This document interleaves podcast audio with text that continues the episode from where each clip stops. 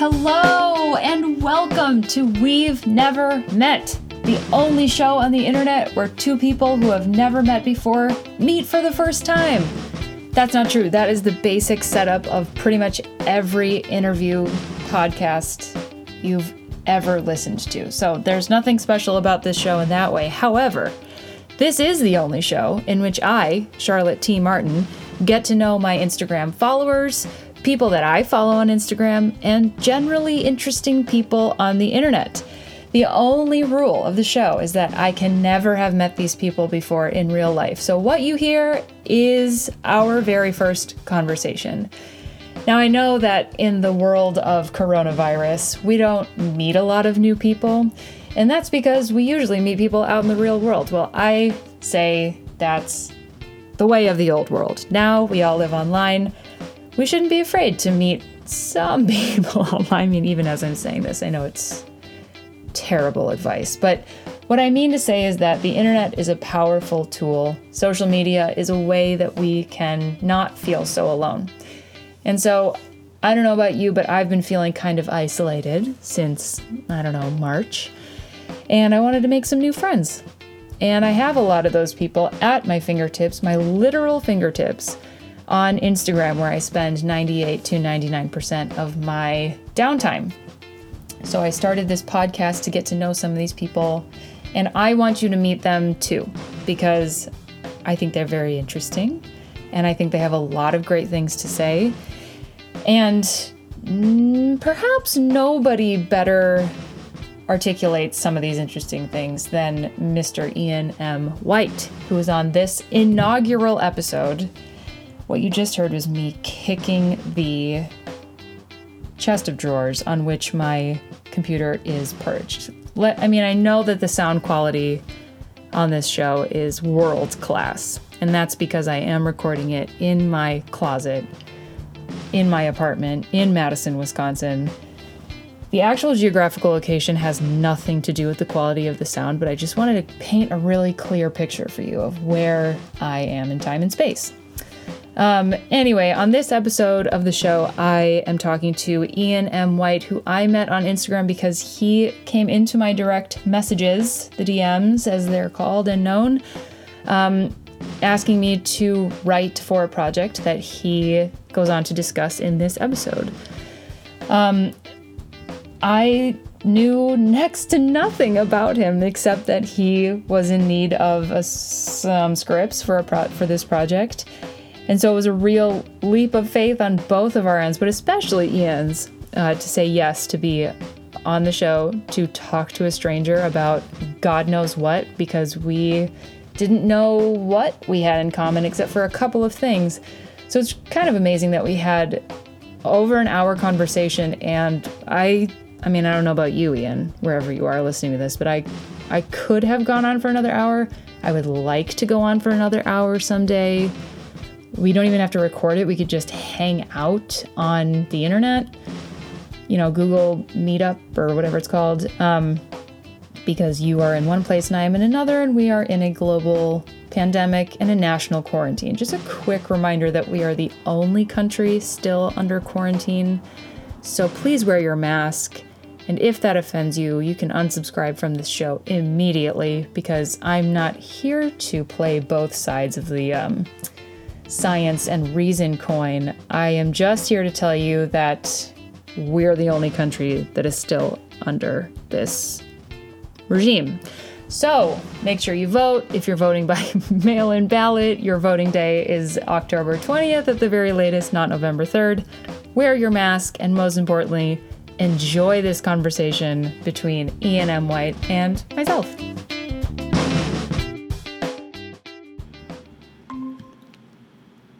Hello.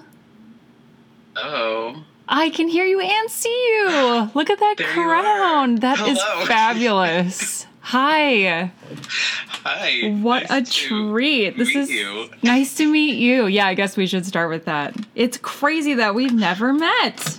That is crazy. Um, welcome to I- my I've Been, closet. like, vaguely aware of you for a while, but like I, I don't think we've actually ever spoken in person in any regard. That's good. I strive to be vaguely on the periphery of people's consciousness. I mean, that's where I like to hang out at parties. I don't want to be the Yeah. center of attention. I want to be vaguely on the periphery. That's how I Oh roll. God, that's me too. Which, speaking of which, like I tend to, when meeting new people, I tend to hide. So Mhm. I'm going to consciously be aware of that and go into this endeavor, not hiding. And That's great. Open.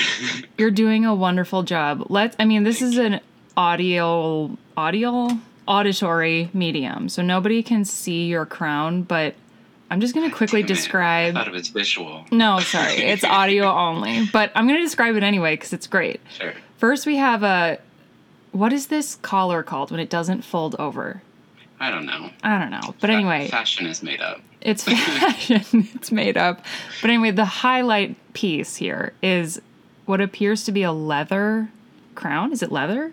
Mm-hmm. Yeah. I mean, it's pleather. Well, It's that's good. Fake. It's good for all of the um, PETA parts of my audience out there. We're not Yeah, alienating I them. try to, you know, respect animals and the environment as much as possible. That's good. Me too. Me too. I, in fact, I notice how much plastic was in my childhood whenever I go to my parents' house. My mom is a really big fan of bottled water, which my brother and I are like kind of trying to curb, but she's kind of protective about it. So it's, I don't know, it's weird. But she also uses like, a lot of me have this one thing. Right, exactly. And I'm like, but it's the one thing that's killing the planet. Um, Yeah.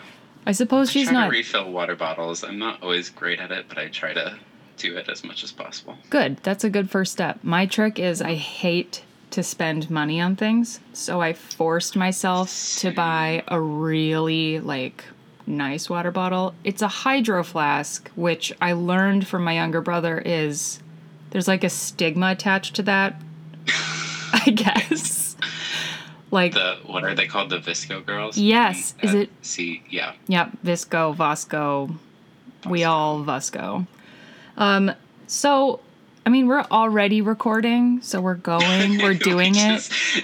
cold open. Cold open, but that's what this is. That's what the whole show is, is just like we're meeting for the first time virtually, which is so dumb I love it. and weird. It's amazing. Um, It's such a good. It's such a good idea for a show. Well, thank you. Thanks. I hope it lasts and people aren't so uncomfortable listening to two people meet for the first time and they No, throw their phones in the I- ocean. I, I love podcasts where I'm like a fly on the wall, and because they become like my friends. Yes. Yeah. because that's my social life, especially in quarantine. But even outside of quarantine, that's my social life is podcasts. Even when there is a live action version, I'm way more into the two dimensions. yeah. what do you listen to?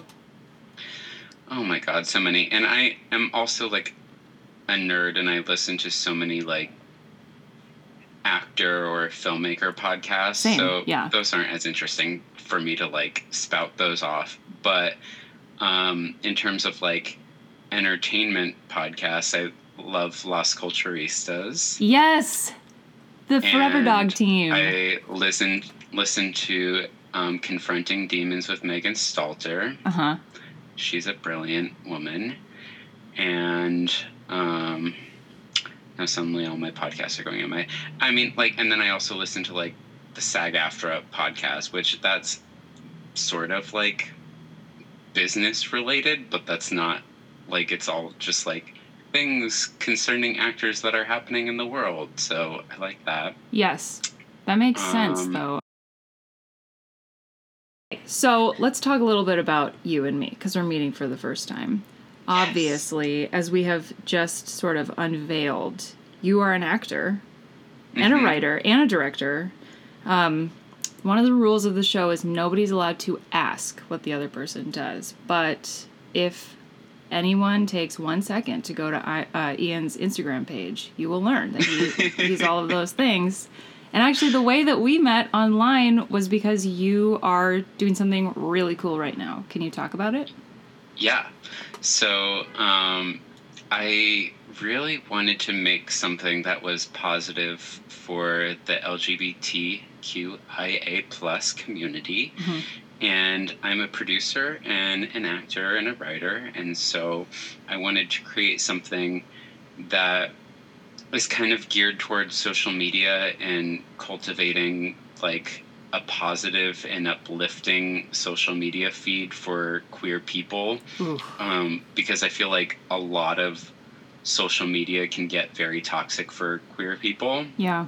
for various reasons. But I really wanted to make something that was positive for the community. So um, the idea I had was to um, open submissions up for writers to send me one page scripts um, that are to be made into one minute films Mhm. that are basically just about small little moments or little things that are unique to the queer community that make it so special and beautiful and unique.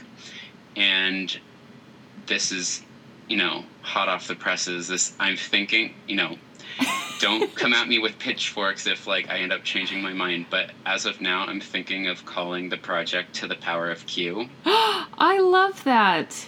And it, oh, I love that a lot. it, like the little logo would be like a Q, and it would be like it would it could go in the corner of everything like an exponent. yeah. So like you, could- it could be like the um, title of the short film um, "To the Power of Q" up in the corner. You know. Oh, So, um, speaking of really wanna- business, you are speaking my language. I love.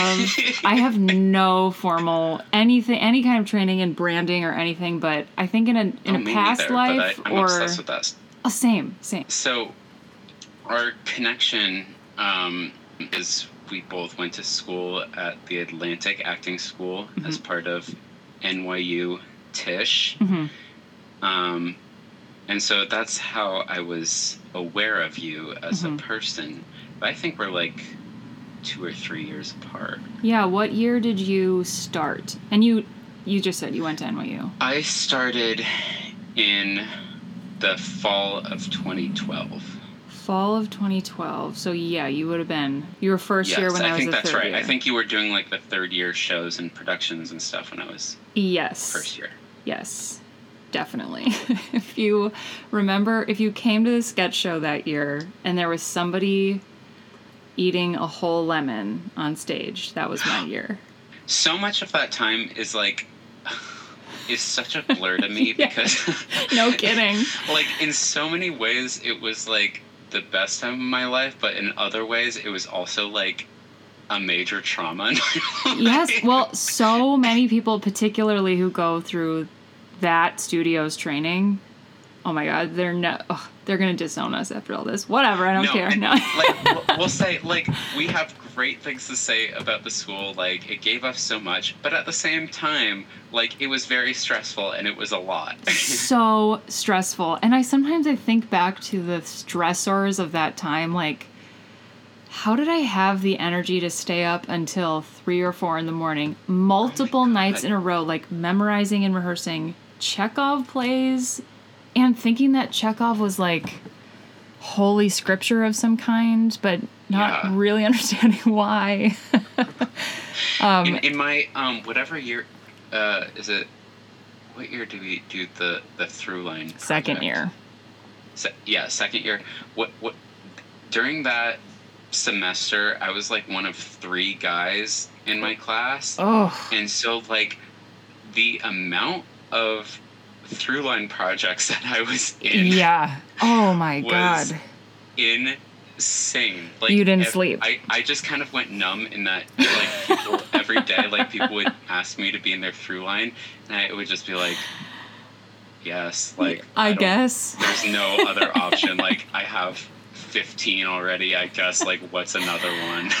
like, Well- you know, it was just like, And it's not a small commitment because we should say that the Throughline project is kind of like the crown jewel of maybe your entire time at this particular studio, but certainly in the second year. You're like assigned a play that you have to know better than the playwright. You have to be the expert on this play. And you do mm-hmm. what, like a 20 minute cut of the play or something by the end of the. And no, ain't no person kept that 20 No. Everybody went like 27, 28, 30. Like, I swear to God, we had people who did 45 minute cuts of like oh yeah, the normal heart, which is a great play, but it's like, just do the whole thing. I did the normal heart, and let me tell oh, you, oh nice. mine only went 21 minutes. I seriously applaud you. That is not. Did you do the milk smashing? I did the Of milk course, smash. yes. See, that was my my last scene. Perfect. Oh no no no, no, that wasn't the last scene. I did the um the deathbed scene at the end. That was the second Oh. scene. The um talking to the doctor over brunch Mm-hmm. and into the milk throwing scene. Mm-hmm. And yes, I threw all those groceries. I bought so many groceries Yep. for that scene, and threw those groceries all over the stage. And then um, we did the deathbed scene. So those were the, the three scenes. Totally. The amount of money that every second year at Atlantic spends on groceries, Absurd. fresh flowers, and like Oh my god. glitter. Well, actually, it what listen, I have a confession while we're meeting here. The reason glitter is not allowed anywhere on the Atlantic premises is because of me and a couple of my friends.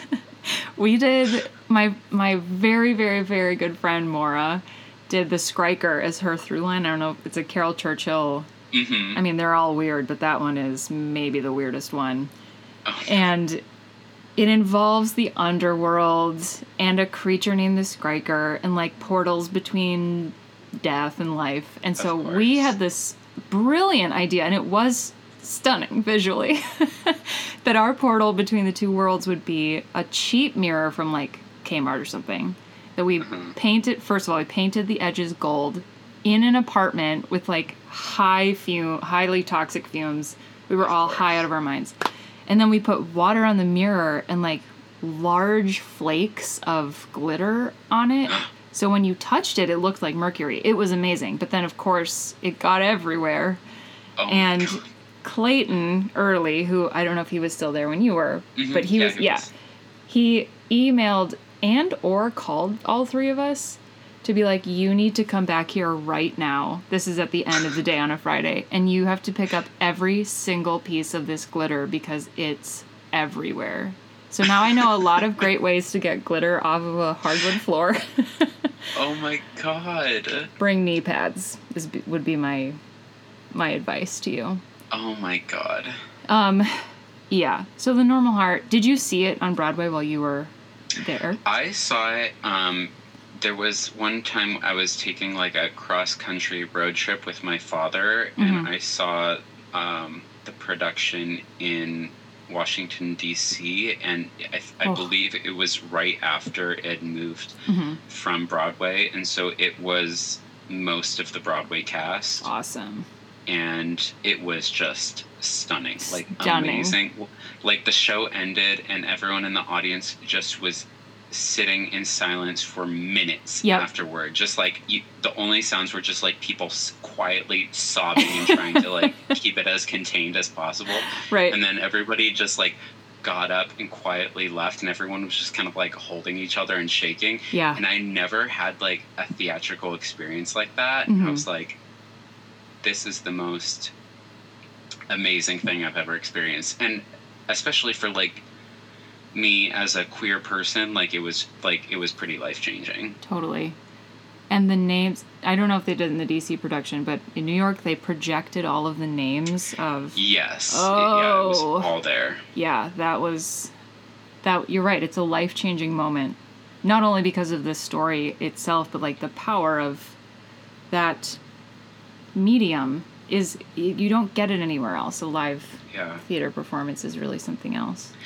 And I I I got to meet Larry Kramer briefly before he died. Yeah. Um, my senior year of school. Mhm. Um, because my husband worked at um, AIDS Walk New York at the time, and they were doing like a fundraiser, and he was there. Mhm. I was like, "Wow, you've profoundly changed my life." Hello, and you're just sitting there. Great to meet you. I have to go away now before I explode into a million pieces. Um, Yeah. Speaking of your husband, I Mhm. messaged you earlier today because, yes, I did do a little bit of social media cruising through your Instagram. Obviously, it's the whole premise of the show. Um, your wedding Well, you had a wedding, but then you had a party like later on, a big reception. Yeah, it was like it was like six months later. It was Okay. quite a bit later. Your wedding looks like a Vogue editorial, and the joy on everyone's faces. Oh my gosh, it's just so beautiful. What is your? I guess I can ask this because he's not on the show with us. What does your husband do for a living? So um, he works for medical schools and Uh-huh. he trains actors to be fake patients for medical students. What? what a Um, cool job! And then he like teaches um, medical students like communication and interpersonal skills. So it's a very That's cool a and weird niche job. Yeah, but a cool one.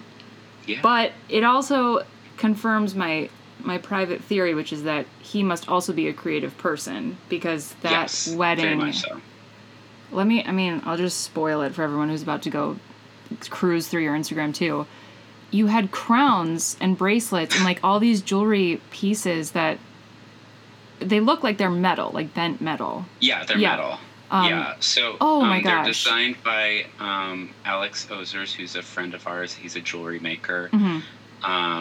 Made our rings. So you Uh-huh. can see it here. I know podcasting is famously a visual medium, but pretty much like all the jewelry I ever wear is from him. And so he custom made these crowns for us because we really wanted um, our wedding to be kind of like on our own terms and playing by our own rules Yeah. because we're not beholden to any of like the crazy traditions that are like typical heteronormative weddings like until you get married you never realize Yes. how many like rules and expectations there are and they're people. all it's insane. dumb. Sorry. they're all insane. They are they're insane. And and so like people would be like oh are you gonna do this? Are you gonna have a flower girl? Are you gonna have a ring bearer? Are you gonna do it like this? Are you and we're like no we're not doing any of that stuff. So what we did do is we only had our families and we went to newport beach in california and we got married on the sort of overlooking the Yeah. beach and um, there wasn't really any sort of like planning beforehand. We just kind of went down there and did it. Sorry, my dog is protecting me from something. Very excited. Really excited. That's unusual. Here comes my wife to save the day. Um, perfect. Thanks, rugby. Thank you so It's much. a, it's, that's the that's the quick um, dog ad break. yeah, this this podcast is brought to you by someone on the sidewalk pissing off my dog.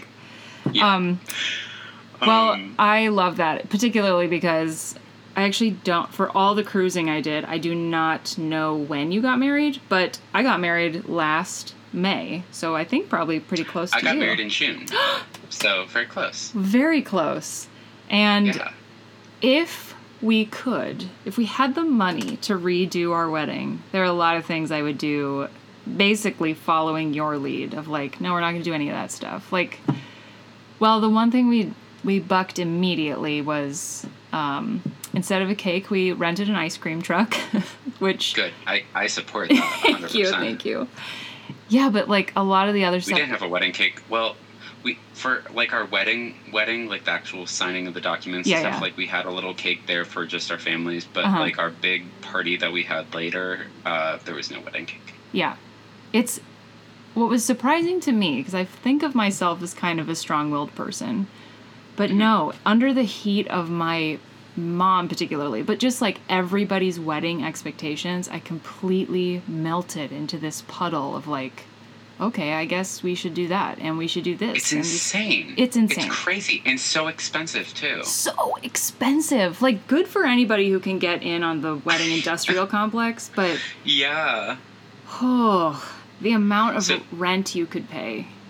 With I just know the it's, wedding in- expenses. It's, it's truly insane. My um, so like our wedding itself, we paid almost no money for it. The most expensive thing we did was like getting a little cake for our families, Mhm. and then um, our outfits, which we picked out and did ourselves. Mhm.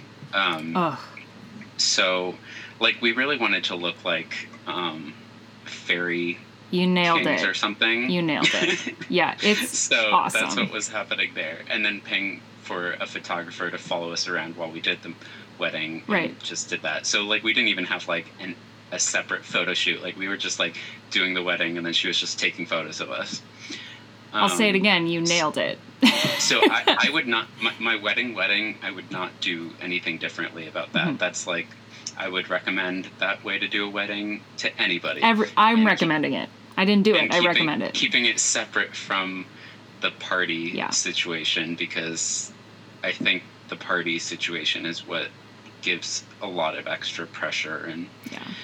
familial obligations and sorts of stuff. Totally can relate. So there you go. That's our. This is a show about wedding advice from two queers. one who one who did a straight wedding to a woman who is a woman, and one who did it correctly as a queer wedding. if, if you're gonna have a queer w- wedding, do a queer wedding. Do a and, queer wedding. um, just follow your own rules. That, For that's that's the rule. real. Follow your own rules. Well, I think part of it too is like I came into my queerness later than I now wish that I would have. I think I was in Oh my god, it's so cliche. I think it was the middle of college that I was like, "Aha, there is a word for what I'm feeling." I'm from the Midwest, Mhm. so like Yeah. I went to a. Catholic school, and so Yeah. gay was something that people are, and we love and accept them, but like, I'm not gay. But then, of course, that didn't end up being true. um, so I think there's still a lot of holdover. There was on my end of like, my parents had an idea of what my wedding would look like, and I didn't want to disappoint them. Instead of Mhm. like, man, if I had just come out when I was seven or something, maybe that would have not been the case. But Wouldn't that be the dream? the dream. The dream. But- I I didn't come out until I was like I think I was 16 or 17 at the Mhm. time. But I pretty much since I was like 3 years old, I knew I was a queer person. Wow. But I didn't I like I had a weird complex about it because I thought it it was something that everybody experienced and then at some point it Ooh. changes Uh huh. and I guess it was because like movies and TV shows and stuff, they like there would be kids and then there would be adults in the show that'd be like, "Oh, is that your girlfriend or whatever?" And then like the little child boy would be like, "No, I don't like girls yet," or something. So Uh-huh. I heard like, "I don't like girls yet." Okay, so Oh, that's like a thing that changes later on in life. Yeah. And so, like, I just like went on about my life, being like, Oh, okay, so well, good of you. that'll change ev- eventually. I'm gonna just let that work itself out whenever that's Yeah. supposed to happen. Oh, And- cool. and then I got to like middle school age and high school age, and I was like, hmm, fuck. but then you like had your amazing. Well, I'm sure you. I'm sure you met your husband before your wedding, but then you had this gorgeous, like, whatever. It's just We've actually been together almost nine years now. nine human my- years. Yeah, and um, at the end of this year, it'll be nine years. Oh my gosh! Wait, nine years was 2011. Mm-hmm. Is that possible? Wait, Yeah. you met before you went to school, or while you were at Right school? before I went to school. Oh my gosh, where'd you meet? Where are you from? Is, I have a lot of questions. um, so, uh, I'm from Phoenix, Arizona. Uh-huh. And I grew up kind of in the middle of the city, somewhat near the arts district. So Mhm. that was good for me, even though nobody in my family is artistic, really. And so I was kind of the black sheep of the family. Uh huh. Um, both my parents are high school teachers, hmm and they take care of sports injuries for a living. So they live in sports world. Whoa, where is that? What is it like there? I wonder. It's hot as hell Yeah. in Arizona. Oh. And, um, you know, a lot of sports talk in the household. And Huh. so I was always kind of like, I was the child that was like, no, I'm going to go do this artistic thing. And then my parents would be like, okay, whatever. Like, Mhm. so like I always had a supportive household in that regard, but Mhm. they didn't really like it was kind of like I was just off doing my own thing, and they were just like, "Go you!" Like they didn't really like have any hands on Yeah. the situation. So in some ways that was good, and in some ways that was bad because like the good way the good things that I benefited from was like everything came of my own Yeah. ambition and my own accord. Like I am very um I don't know. I'm I'm kind of like I'm going to do this and I'm going to accomplish it and nobody's going to get in my way and I'm just going to do this and then and in the same because of that I made a lot of mistakes just hmm of my own and I didn't really have anybody guiding me in any which way Oh growing yeah. up hmm um, artistically. I mean, Yeah. and so it it was it was always that was always kind of the dynamic was I was going to do this, Uh-huh. nobody's going to get in my way, and you know what? I'm just going to keep trying until I accomplish it. So that was really how I was with the arts and. A little bit. That's how I was in meeting my husband because um, in 2011 I was in the musical Spring Awakening. A classic And- meet cute between Mhm. queers everywhere. So I was in Spring Awakening, and um, he came to the show, and then he met me at the stage door afterward, hmm and it was it was very much like, oh hi, nice to meet you. He was like, I really like you in the show, blah blah blah. We Mhm. like we chat, and we get to know each other. Fine, fine, fine. hmm And then after that, we went to. I, well, I would. I was. I was a little weird. I would go to like um, plays and musicals around town, but I would just go alone because I would just like last minute be like, "Oh, I'm gonna go to this play because they have like rush tickets or whatever that Mhm. they just posted online," and um, friends or whatever would either sometimes be like, "Yeah, I'll come with you," or they would be like, "No, you're telling me five minutes before you're going. I can't go with you." So I would, so I would just like go to plays and stuff around town, and um, several times he was there as well. And so then I would see him there, and we'd be like, "Oh, nice to see you again," and then we would just start sitting with each other, and so that's kind of how that blossomed. And so then we were we started going on dates and. I was like, okay, I'm literally about to move to New York. Like, Yeah. in at the end of this summer. Like, so this is just going to be a summer fling. Whoops. But yeah, so we we uh, broke up in quotes um, when I moved to New York, but we were still talking every day. Yeah. And so eventually we were just like, well, you know, we're gonna.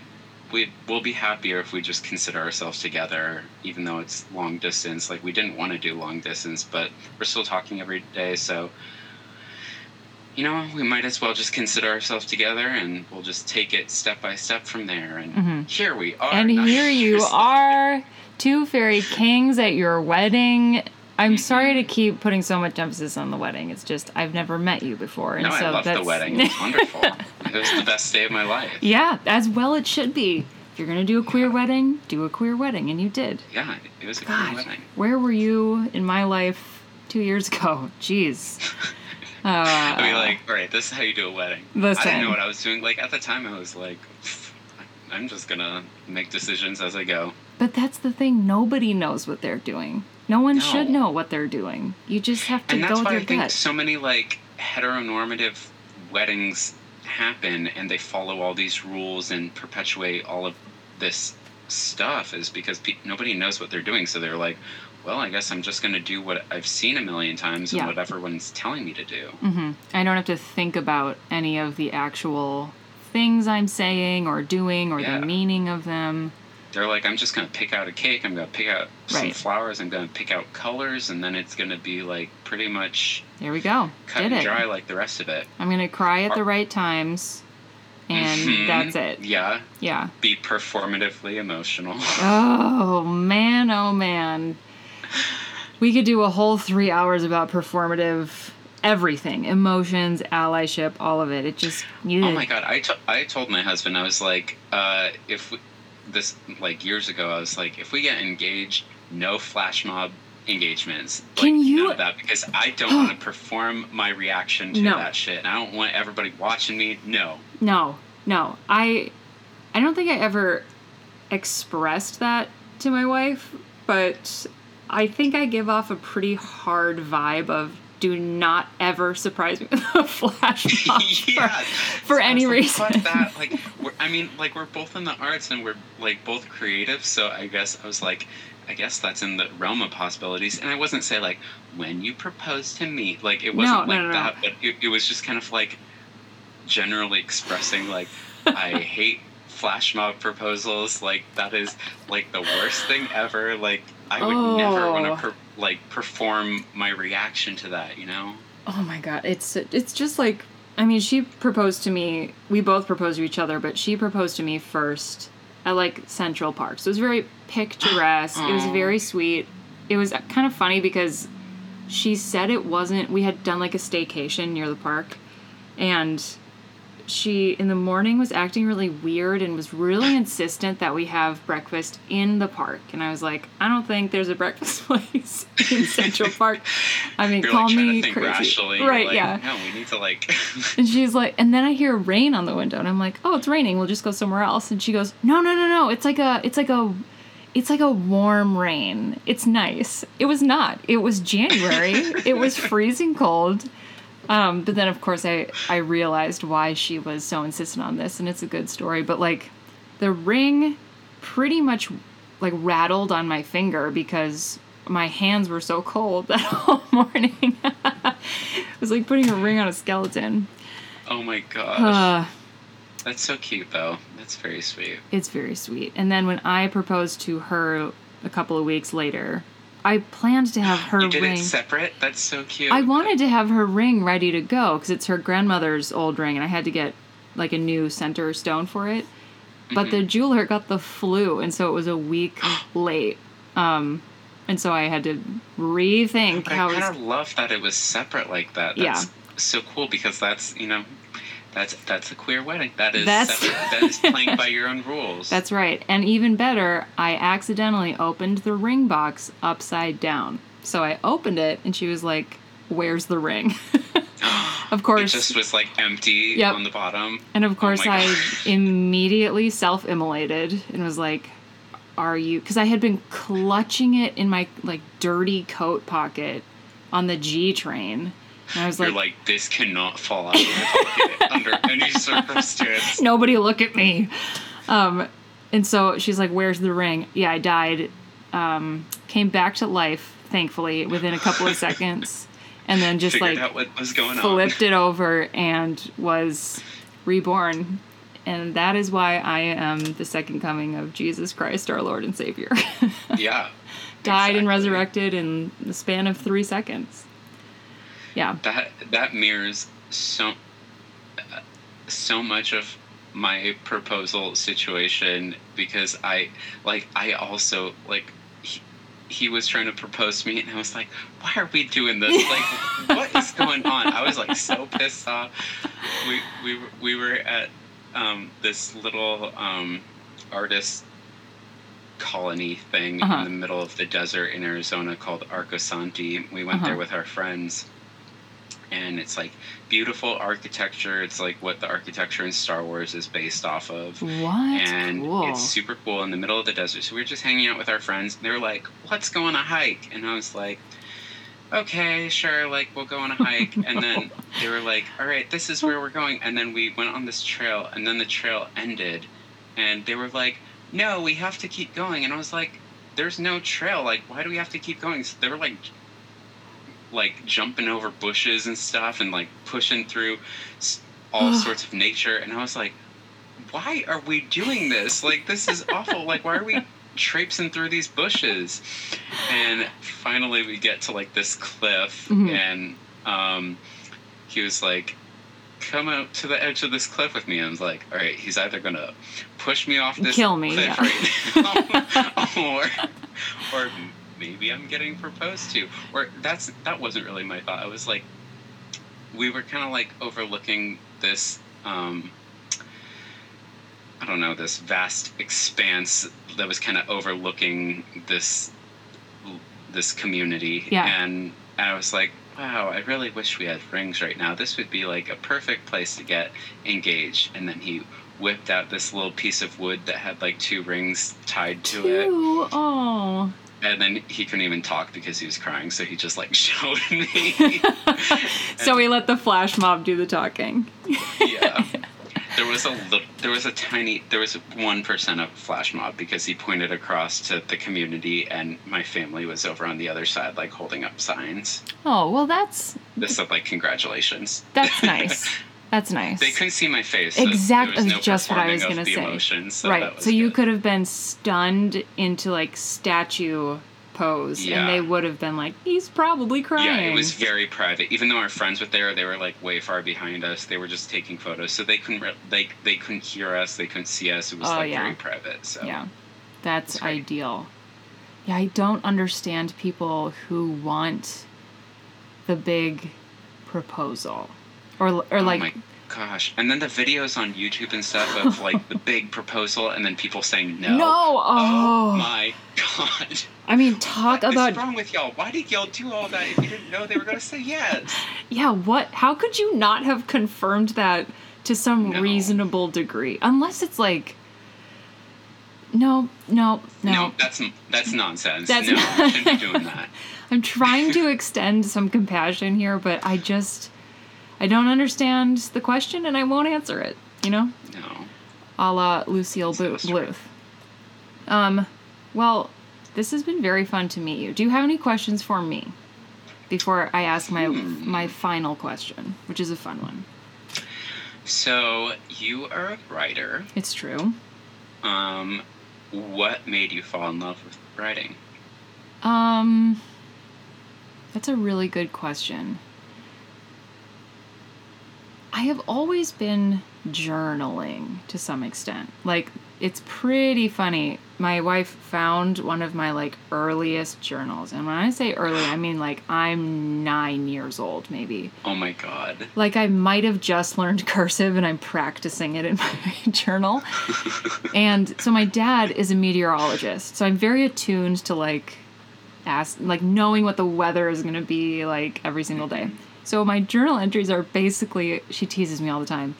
Dear diary, today was pretty much a perfect day. I'm not kidding. Every entry starts that way. Every day when I was 9 was pretty much a perfect day. Um it was 75 degrees Fahrenheit and my brother and I like I don't know, played out, played cops and robbers with our neighbor. Pretty much a perfect day.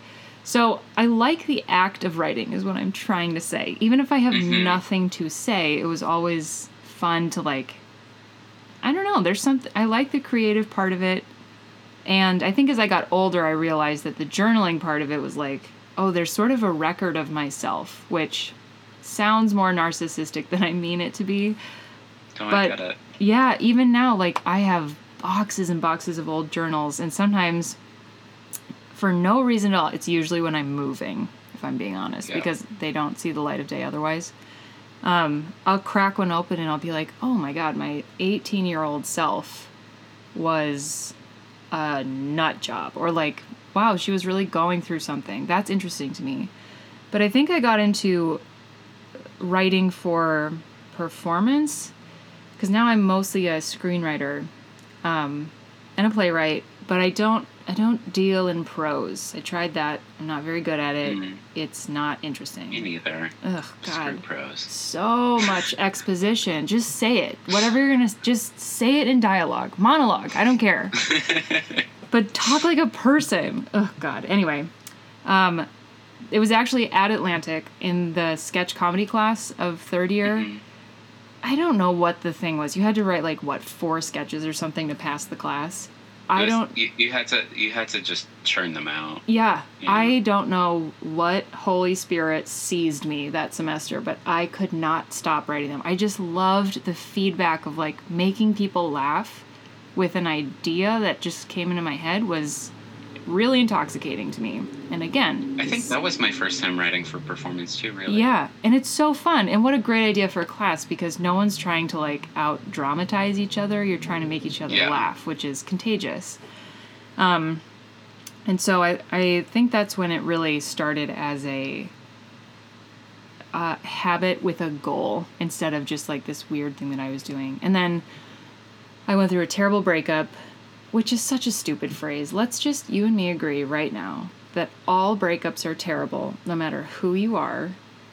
And we don't need to keep seeing terrible breakups. There's just a breakup. Yeah. So, great, good. I'm glad we solved that. I'll, I'll tell the United Nations. Cross that off the list and let's keep moving. um, so I'd gone through this breakup, and again, I don't know what seized me, but I started writing these little fables basically for myself. I had no intention of sharing them with anyone. That was like, here's how you take care of yourself. And so that's when I started writing as a way to communicate something, not just get a reaction, but like tell something that I felt was important. Eventually, I did share them with people, and um, I continue to write them. I think they're really fun. So it was a gradual journey, is what I'm trying to say. Yeah. I love that. Well, It's thanks. wonderful. Yeah. Um, my final question is Instagram related, of course, because that's where we met the first time digitally. If I popped into your discover slash explore feed on your Instagram account, what would I see? Let me into your world. Oh.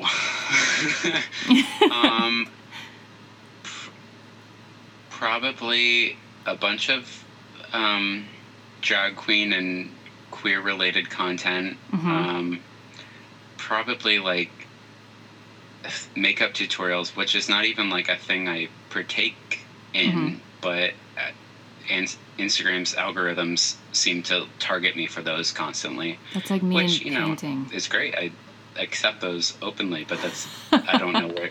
I mean, whatever. So there would probably be that. Um, probably be a lot of political stuff Uh-huh. with um, various news clippings and hmm various Black Lives Matter um, information, and I don't know, a lot of queer stuff. Yeah. Basically, the Instagram algorithm is like, oh, you're a queer person. Let's put anything that's like vaguely queer or vaguely fashion yep. uh, based or vaguely makeup based or I don't know. I when the new season of the L Word came out, which was garbage. Let's just say it.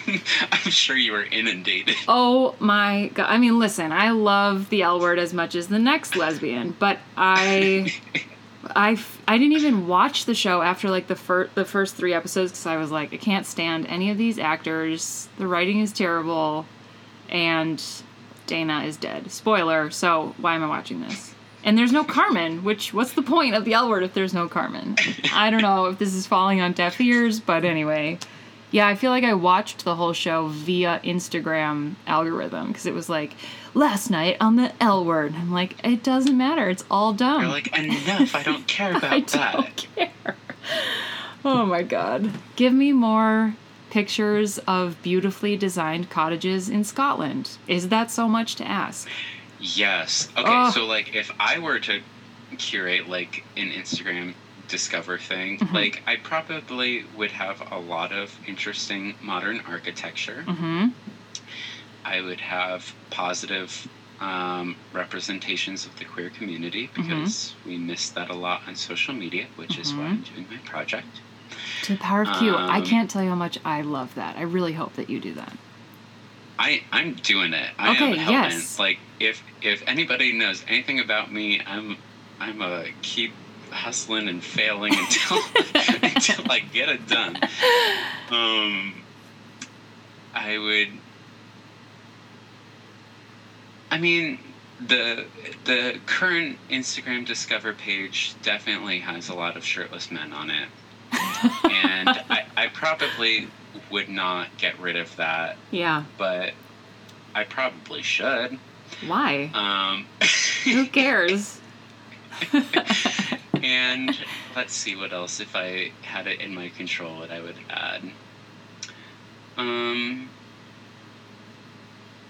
I would make sure there's more diversity, not only racially, but just um, with like people, different people's perspectives Mm-hmm.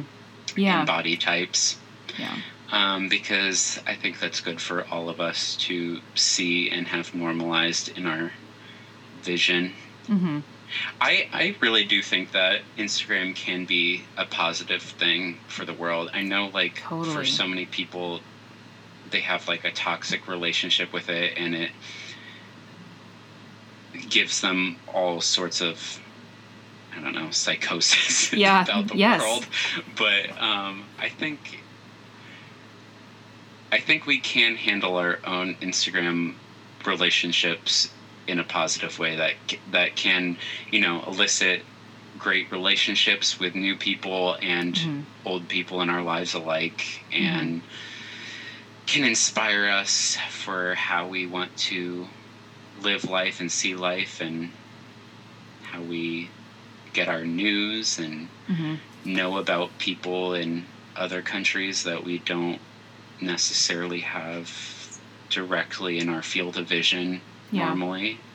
Yeah, I think So- social media, along with like diet fads, is the most American invention because Oh my god, yeah. there are these people. There's like the Mark Zuckerbergs, and I guess Jeff Bezos is not on social me- like a social media mogul, but you know, like all these Jack Dorsey, all these social media inventors who really hold all the power over this particular forum.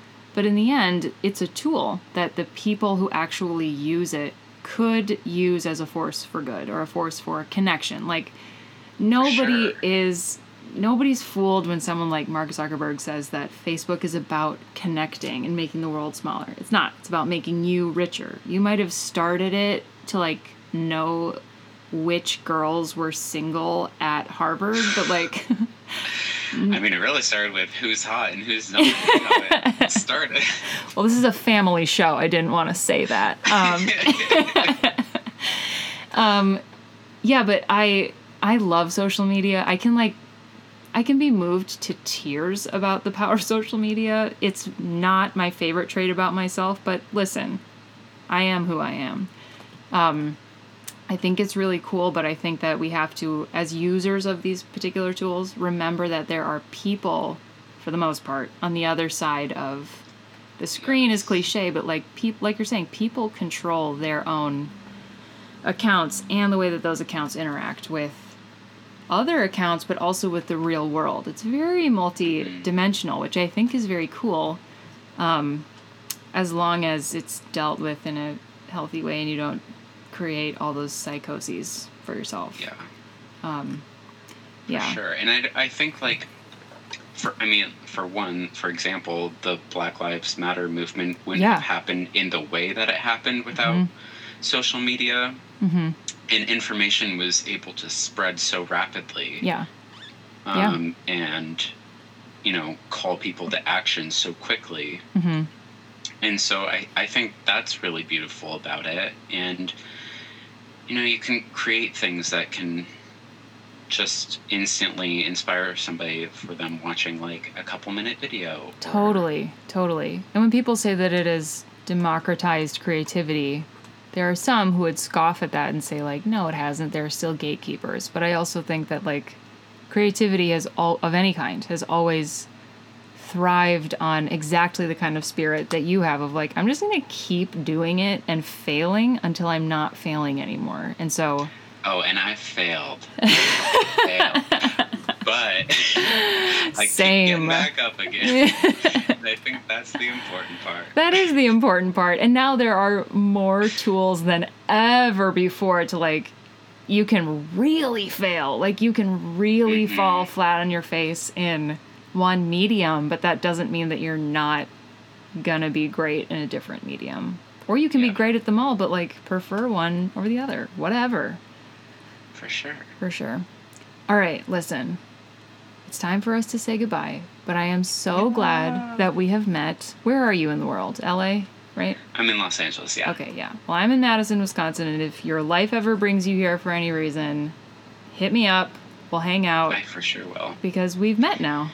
I, I love your Instagram presence in my life. I love reading all of your square Instagram scripts. I'm so glad. Inspire me and um, yeah, it, I mean they show me a little glimpse into your everyday life and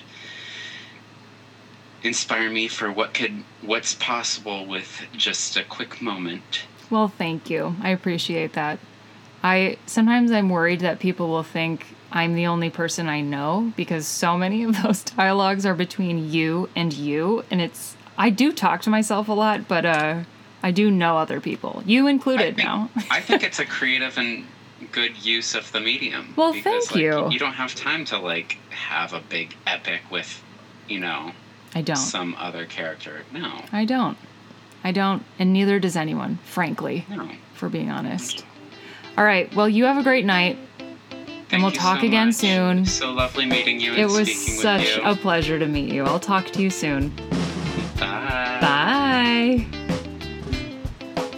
Thank you again to Ian for being the guinea pig of this show and agreeing to talk to a total stranger in a recorded conversation for all the world to hear. And I do plan for this show to be worldwide and totally conquering the airwaves, the selective voluntary airwaves of podcasting overnight. And I don't think my expectations are too high.